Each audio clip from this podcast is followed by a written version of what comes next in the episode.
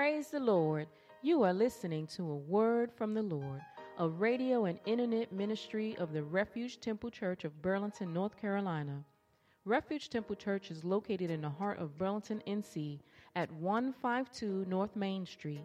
Our pastor is Bishop Reginald J. Davis. Refuge Temple Church is a spirit-filled, Bible-believing, multicultural ministry ordained by Jesus Christ to serve Him, His kingdom, and the community from Main Street to the world. We welcome you to join us now for anointed music and the Word of God. Oh, hallelujah, hallelujah, hallelujah. God bless you. Remain standing with me and open your Bibles, if you would, to the book of 1 Peter chapter 2.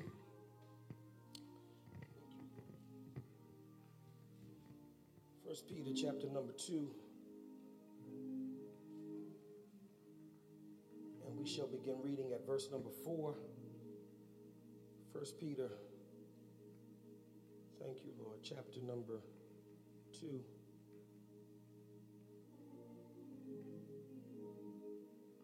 And we shall begin reading at verse number 4, and we shall conclude at verse number 8.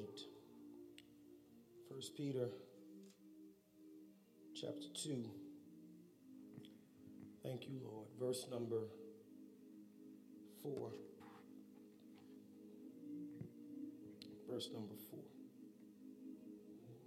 and we'll conclude at verse number 8.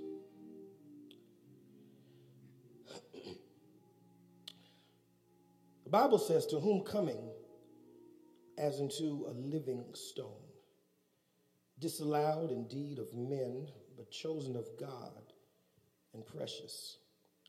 Ye also, as lively stones, are built up a holy house, a spiritual house rather, holy priesthood, to offer up spiritual sacrifices acceptable to God by Jesus Christ. Wherefore also it is contained in the scripture, behold, I lay in Zion a chief cornerstone, elect, precious, and he that believeth on him shall not be confounded. Unto you, therefore, which believe, he is precious. But unto them which be disobedient, the stone which the builders disallowed, the same is made the head of the corner, and a stone of stumbling and a rock of offense, even to them which stumble at the word, being disobedient, whereunto also they were appointed. And the Lord bless the reading of his word. You can be seated. I want to continue talking today from the subject, identity check. Identity check. And just speak across the aisle to somebody and say, do you know who you are? Hallelujah. Do you know who you are? Do you know who you are? We have come to the eve of our elections in this country, and I want to encourage everybody to go out and vote. It's challenging. The lines are long because the turnout is of record proportions, and I want to encourage those to vote early. I want to encourage those to pray for a peaceful election period. But if you've been watching the election, and you know, polls can be deceiving, so it's not time for anybody to celebrate or cry just yet, but the polls tell us that President Trump is behind in the polls, that Vice President Biden seems to be leading him in very many categories, including the battleground states. And as a result, you know, if you follow President Trump's presidency, it has been one of almost absolute dominance of his party. You know, I've studied politics for years, and it was not uncommon if the president was of your party and did something wrong, people spoke out about it. They castigated Bill Clinton when he had his affair with Monica Lewinsky, when President Bush was discovered to have used bad information to launch the Gulf War. Members of his own party came out and criticized him. But these people are afraid to criticize, or have been afraid to criticize President Trump, for fear that it would cost them their position. He has, in a number of cases, stood against Republicans running for office. And because his coalition is so strong, they have lost their primaries and been replaced by somebody who is more aligned with Trump's rhetoric and Trump's ideology. But because he's sinking in the polls, many of those Republicans who were afraid are now speaking against him. And they're speaking against him because they're worried about being a victim of a down-ballot election. That if the guy at the top of the ticket loses, normally people behind him also lose. And so now they're changing their thoughts, they're changing their phrases, they're changing, and they're divorcing themselves against. Ben Sasse, who's a Republican, I believe, running for re-election in Nebraska, came out forcibly against President Trump. And President Trump, as President Trump does, responded with tweets and negative phraseology against this member of his own party. And I use this because it's important that you know with whom you should identify yourself. And you've got to be able, if you're going to connect with somebody, you've got to be able to know that you feel comfortable identifying yourself with this person. Because whether you realize it or not, everything about that person gets attached to you. Come on here, somebody. Everything about them. You ever had a friend mess up, have a friend have a mishap, have a friend make a mistake, and people didn't care that they were your friend. But now that they've read about them in the paper or seen them on the internet, the first thing they ask is, isn't that your friend? Come on, somebody. Isn't that your family member? Isn't that your cousin? Isn't that your best buddy? Isn't he a member of your frat or your soror? They want to identify you with them, and it's not always because of the good things. Come on, somebody. It's usually because of the bad things. I use this analogy because I want us to understand that the church has an identity problem that is negatively impacting us. In fact, too many of us have neglected or ignored our identity as believers.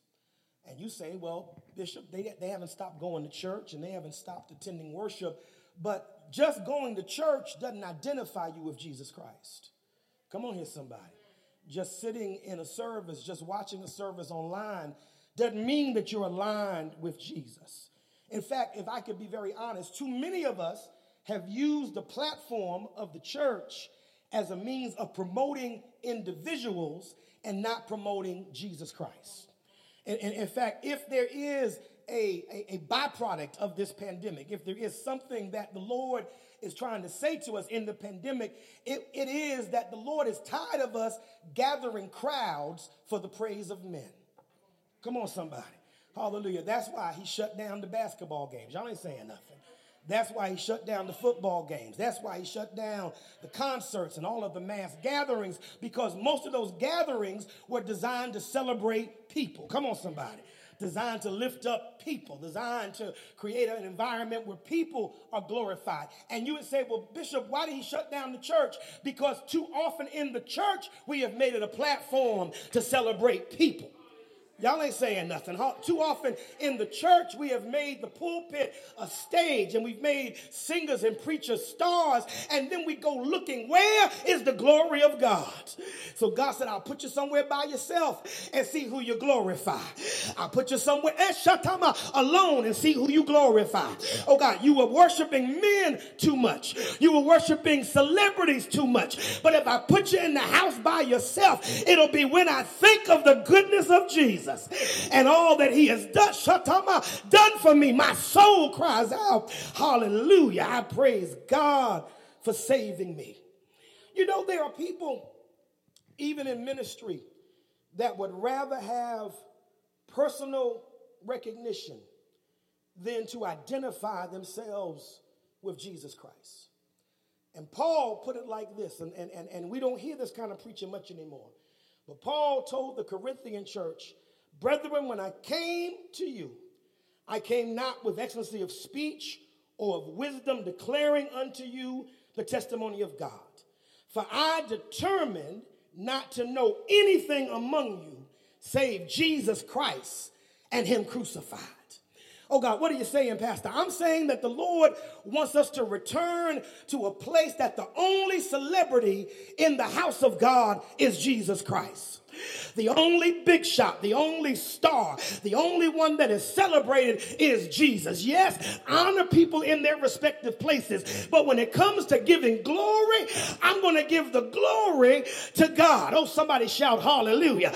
I didn't come, and I thank God for the people that are worshiping, supporting, and people who are watching. But the main reason why we gather either virtually or face to face is so that God can be glorified. And when Jesus stops being glorified, he starts exiting, oh God, the environment.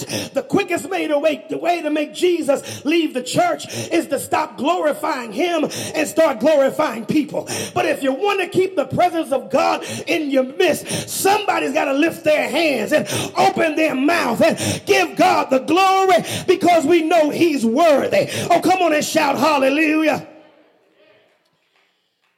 If the church is going to have an impact in this season, in this time, then we have to reconnect with our spiritual identity. And the spiritual identity of the church is that the church is the body of Christ. Somebody say that with me. The church is the body of Christ. What does that mean, Pastor? That means the church is the face, or Jesus Christ is the face of the church. So the only thing, when you see somebody, what you recognize is their face. Come on, somebody.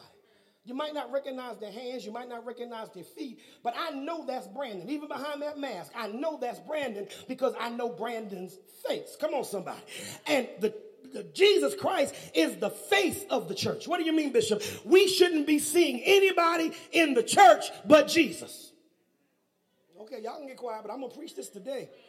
You shouldn't see anybody. And the problem with ministry is we've got too many personalities that are dominating the atmosphere because we're seeing everything other than the face of Jesus Christ. When I see his face, I stop worrying about who doesn't like me and who doesn't sit beside me and who won't talk to me, because I didn't come to see your face. I came to see his face.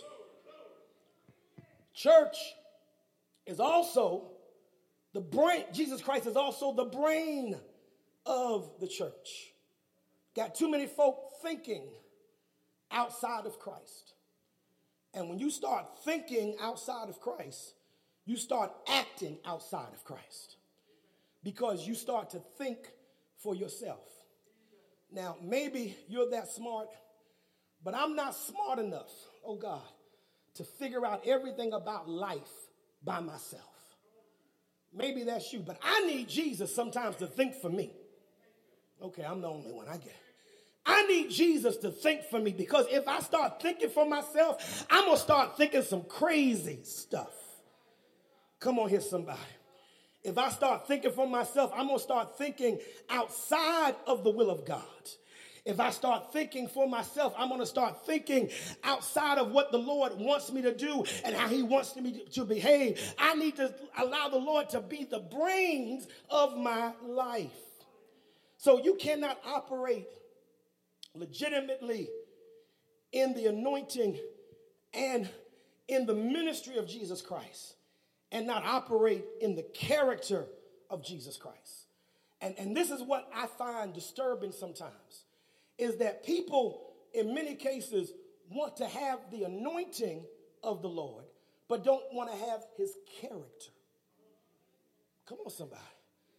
I want to heal the sick and be a womanizer. Lord, help me preach this. Come on, somebody. I want to cast out devils and be a crook. Come on, somebody. I want to watch people, the lame, walk, but be hateful to folk once I get them up walking. Come on, somebody. So we want the anointing without the character. And you can't have the anointing without the character. The reason why, oh God, I'm going to say it and y'all can get mad when I say it. The reason why we are faking miracles is because we are faking character. And because there's not a legitimate anointing if the character of God is not in our midst. How can I expect God to show up for me and to do this for me and I don't live the life of a believer? I've got to clean up my house. I've got to clean up my attitude. I've got to clean up my behavior so that the anointing that God has given me can flow through me unfettered, unhindered, oh God, uninhibited. But the anointing is hindered in so many cases because we don't have the character of Jesus. And when you try to do ministry without character, you are acting the life of a fraud. Come on, somebody. Oh, hallelujah. That's why Jesus said this clearly, and I want y'all to get this because it's the truth. Jesus said that not everyone that saith unto me, Lord, Lord, is going to enter into the kingdom. Everybody that puts on a robe ain't going to heaven. Oh, come on, somebody help me preach this. Everybody that grabs a mic and preaches or sings is not going to heaven. Some folk are going to be lost because they've been faking all along the way. Jesus said, many will come in that day and say, Lord, did I not prophesy in that name?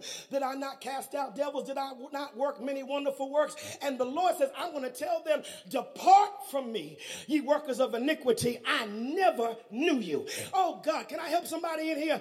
Beyond doing whatever I do in church, I need to make sure that I know Jesus. And as important as it is that I know Jesus, I've got to make sure that he knows me. Does he know me? Does he know me? Now, everybody talk about they know the Lord, and that's like just saying, well, I know LeBron James. How do I know LeBron James? I've seen him on television. Come on, somebody. I may have even gone to a game and watched him play. So when you see him, you recognize him. But the optimal question is, does LeBron know you? If you called the house and said, it's Reggie, come on, somebody. Would he know who Reggie is? And so beyond you saying that you know Jesus, if you call Jesus, oh God, it said it's me, would he know who it is? Oh, hallelujah. Okay, some of y'all missed that. Some of y'all missed that. If I get on my knees and pray and say, Lord, here I am, would he know who was calling on him at that moment? It's not important that I just know Jesus, but I need to know him. Nevertheless, the foundation of God standeth sure, having this seal, the Lord knows them that are his. When you get that point, you stop worrying about who recognizes you when you come in the service. You stop worrying about who calls your name from the pulpit. It doesn't really matter if you don't know or recognize me. The Lord recognizes me. The Lord knows them that are his. That everyone that nameth the name of Christ depart from iniquity. Peter, in the text, I need to hurry on, is trying to encourage and prepare the church. The Holy Ghost tells Peter that the church is about to experience persecution. And where you are in Christ becomes evident under pressure and attack. We've been celebrating the miracles that God has wrought in the pandemic. But we haven't talked perhaps enough about the pandemic struggles. And the truth is that some of us have struggled horribly in this pandemic. Some of our members lost their jobs in the pandemic and went months without a paycheck. But you know what? They never complained. Come on, somebody. They got weary. They got discouraged. But they held their integrity. And the Lord has validated them. Come on, somebody. By giving back what they lost. Y'all ain't saying nothing. Hallelujah. We've talked about the healings of the pandemic, but the reality is some of us have lost loved ones, not from corona, but from other things. Hallelujah. And we've struggled with grief. Hallelujah. On the same day, we had two members lose loved ones. Aria lost her dad. Hallelujah. Sister Nikita lost her aunt on the same day. Come on, somebody. tragic circumstances, difficulties. But you know what? I'm celebrating the fact that no matter what these people, Margie was perhaps the first Corona funeral that I had to preach was for her father. And I know the grief, hallelujah, that has invaded the lives of these people. Monique's mother passed away. Anita's mother passed away. Angie's mother passed away. But here is the blessing of God. Everybody's held on to their faith. Oh, hallelujah. It's been challenging. It's been difficult. There have been a lot of tears, but we ought to celebrate the fact that despite everything that we've had to endure, the Lord is keeping us. And say sometimes it's not the blessings that define you. It's how you handle the struggles. Are you still going to be around when the storm is over? Are you still going to have your praise after you've gone through the rain? Are you going to be able to glorify God in the midst of your adversity? Because anybody can praise God when they're buying houses, getting new jobs, driving new stuff. But it's the person that loves God that'll hold their head up in the midst of hell and say, I'll bless the Lord at all times. His praise shall continually be in my mouth. I got a second for somebody to praise him. And it's not just the blessed folk. I need somebody that's been through hell to open your mouth right now and make the devil the liar that he is. I cried, but I'm still going to give him glory. I suffered, but I'm still going to give him glory. The enemy came for my family, came for my house, came for my children, but despite it all, I still belong to him, and I'm still going to give him the glory. Come on, shout hallelujah. Come on, shout hallelujah. Do you know who you are? Even under stress, stress defines who you are. The juice doesn't come out of the grape until the grape is squeezed. When you squeeze the grape, what's in the grape comes out of the grape. And the devil squeezed some of us, but all he got was the joy that was on the inside. He squeezed me and a prayer came out. He squeezed me and my faith came out. He squeezed me and a dance came out. Because what's in you is going to come out of you. When you go through hell, when you go through high water, what's in you? Come on, shout hallelujah. Come on, shout hallelujah. Come on, shout hallelujah. Oh, bless the Lord. Let me give you this. Sit down for a second. Let me give you some more. Let me give you some more. Oh, God. But just tell the neighbor, what's in me is about to come out. Oh, God. If you don't want to see it, don't squeeze me. But if you squeeze me and the joy comes out. Oh, Shatamase. If you squeeze me and the anointing comes out, it's because that's what's in me. That's what's in me. That's what's in me. That's what's in me. Who you are is defined under stress. Who you are is manifested under stress. If the enemy can't bother you and not get cussed out, you ain't a saint. Come on, somebody. Lord, help me preach this. But when you attack believers, what is in the believer is what is manifested. So when you attack a Christian, Christ comes out of the Christian because he's a Christian. Come on, somebody. If Buddha comes out of you, when you get squeezed, you ain't a Christian, you a Buddhist. Come on, somebody. As Assalamu Alaikum comes out of you when you get squeezed, you ain't a Christian, you a Muslim. But if Jesus comes out of you when you get squeezed, if power comes out of you when you get squeezed, if love comes out of you when you get squeezed, it was Jesus that put that there. Let me give you this, then I need to wrap this up. Peter calls us lively stones. lively stones is an oxymoron because stones are inanimate objects. That's why you can step on a rock and he not holler. Come on, somebody. Because it's a dead rock. You can throw a rock and hit a wall, and the rock is unchanged by it. In fact, the only way thing you can do for a rock is break it or cause it to erode because it's a rock. But Peter calls believers lively stones. Why? Because we gain life through our connection to Jesus Christ. Who else but Jesus could take a rock, come on somebody, and make it alive?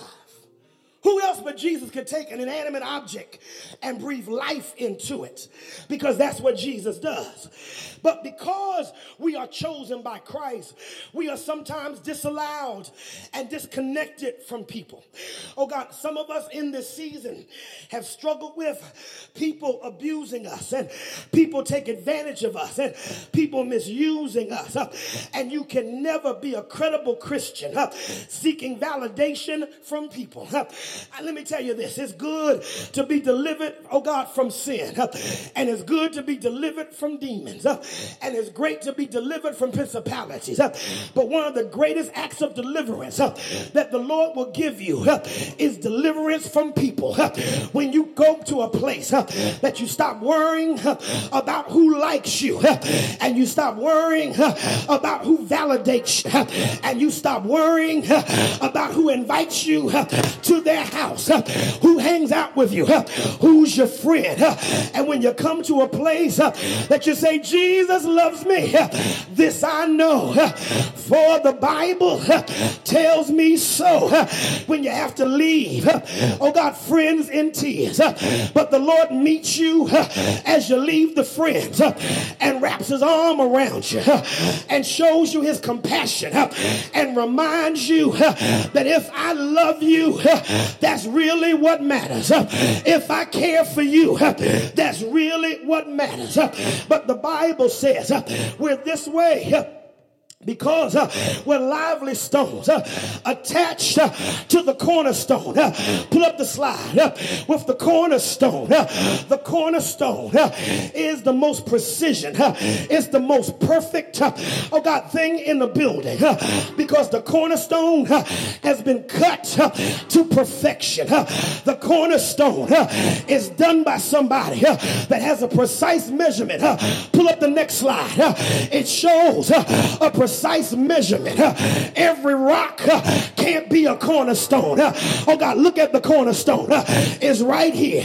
It's precise, and every other stone is put in alignment to the cornerstone because the cornerstone is perfect. The cornerstone has no errors, and when Jesus put you in the church, he aligned you with the cornerstone. I'm who I am because I'm aligned with Jesus Christ. I've been aligned with the chief cornerstone. So don't get mad when folk reject you. They rejected Jesus. Don't get mad when folk cast you aside. He was the stone that the builders rejected. And he is now made the head of the corner. Oh, hallelujah. Neither is there salvation in any other name, for there's no other name under heaven given among men whereby we must be saved. Oh, hallelujah. My Muslim brother, if you're going to heaven, you gotta come through Jesus. My Confucius brother, if you're going to heaven, you gotta come through Jesus. My Hindu friend, Jesus said, I'm the way, the truth, and the light. No man comes to the Father but by me.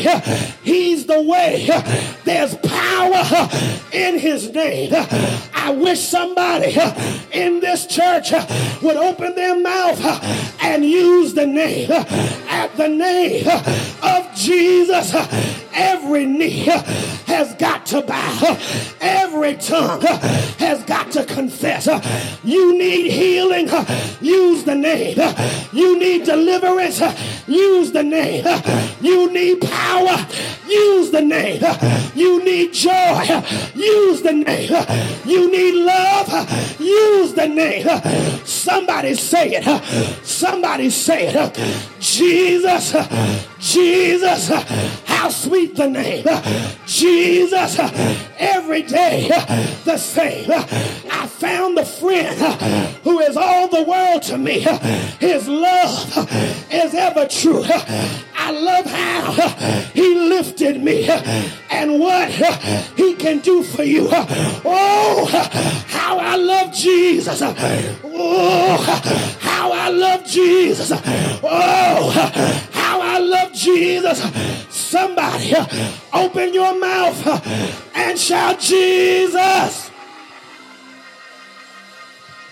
Come on, I gotta close. Come on. I gotta close. Come on, stand. I gotta close.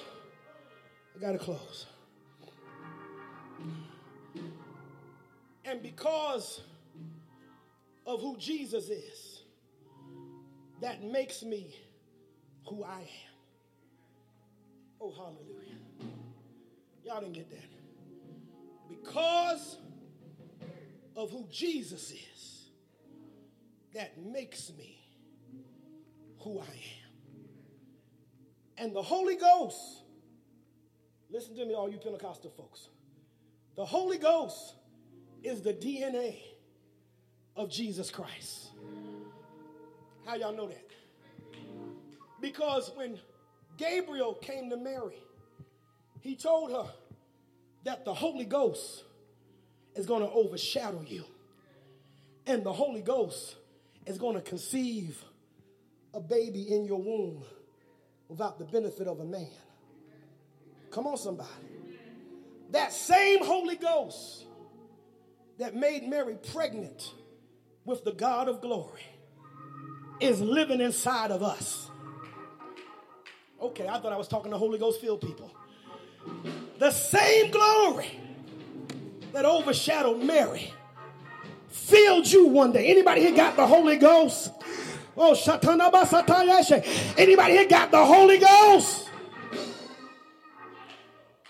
Then you have in you the DNA of Jesus Christ. And that is supposed to be your prevailing identity. If you have the Holy Ghost and people see more flesh than they see Christ, you need a refilling. I'm not going to say you were never filled, but if all they see is flesh, attitude, personality, anger, that's all they see, then you need a refilling. You need a refilling. We sincerely hope that you were blessed by this broadcast today. If you desire prayer or want more information about our church, please call us at 336-570-3664. Again, that's 336-570-3664.